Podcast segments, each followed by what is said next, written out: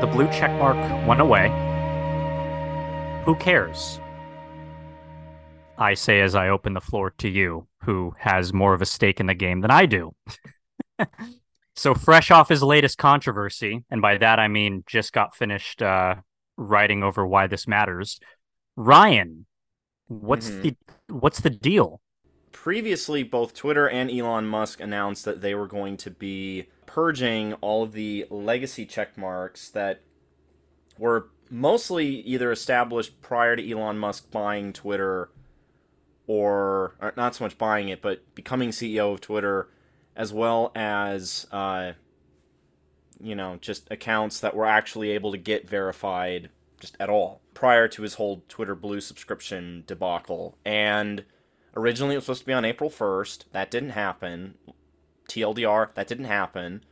Uh, and then our uh, beloved Chumer in Chumer Executive decided, okay, no, it's actually going to happen on 420. And everyone was like doing the George Costanza with the baseball bat, like face.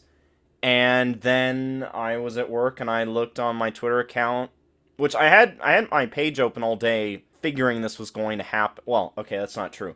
Figuring this wasn't going to happen at least while I was on my shift, and I refreshed it. And the weird here's the weird part.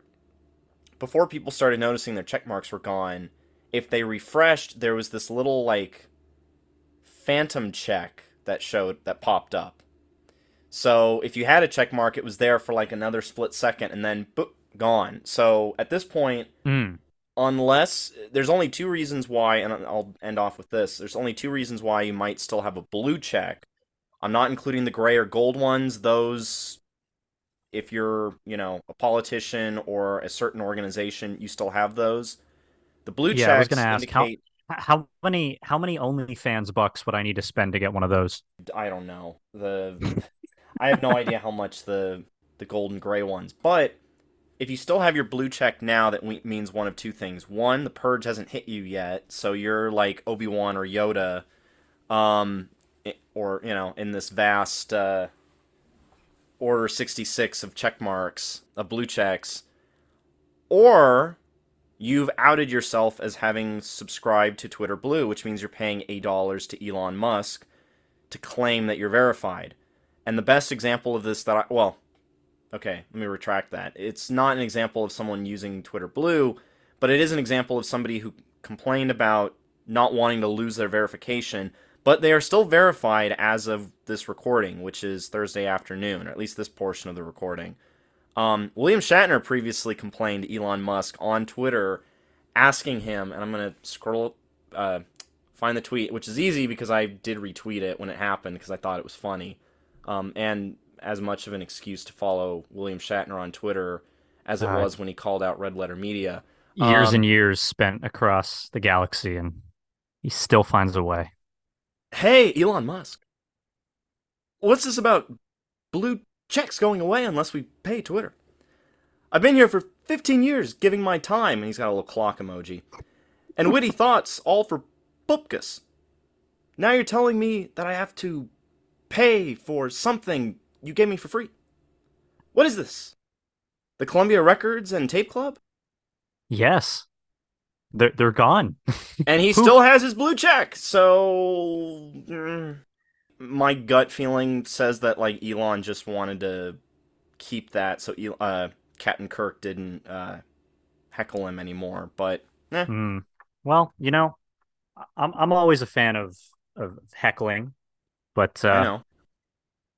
Yeah, based. I like it. Overall, it is very much just kind of a who cares. I mean, obviously, you asked sort of how this affects my work, and especially how this impacts. Um, You're not out of a job. No, of course not. But So- obviously, the whole idea was it means you are who you say you are. And that can definitely carry a lot of weight if you're trying to emphasize that you're local to, like, if you're a journalist and you're, I don't know, if by happenstance your local publication is verified and you are too, by extension, that verifies you as not just being some schmo from Podunk, Iowa. You're actually from, you know, I don't know, Worcester, Massachusetts, or Springfield, Massachusetts, or you know, Los Angeles, California. I could give any example. Um, but now it's just like an open playing field where anybody is anybody. Um, so from that standpoint, it's a little like okay, so then what's the point? There's no honor system here.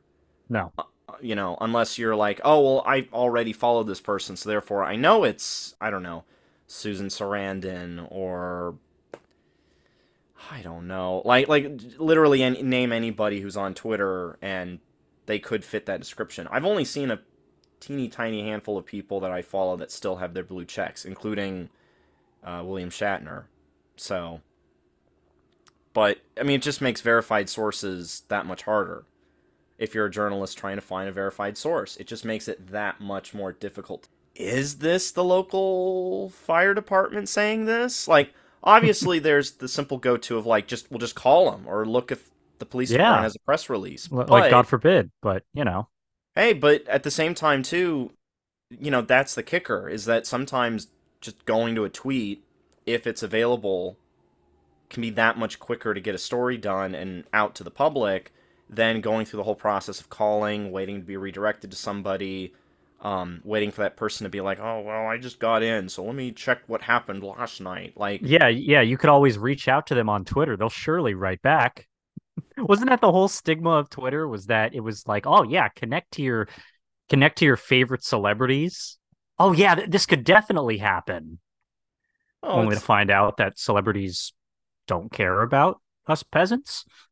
I mean, hey, that's basically the whole point of just all social media is you go online to make friends and the powers that be decided we're going to make it bigger than that. Ooh. And fine. And it's funny because I just had a whole conversation a few days ago about how the journalism industry was struggling so much at adapting to using social media like Twitter. And now we can't think of our lives without it, especially from like a business standpoint. So there was a time before Twitter, and I, I'll straight up say it.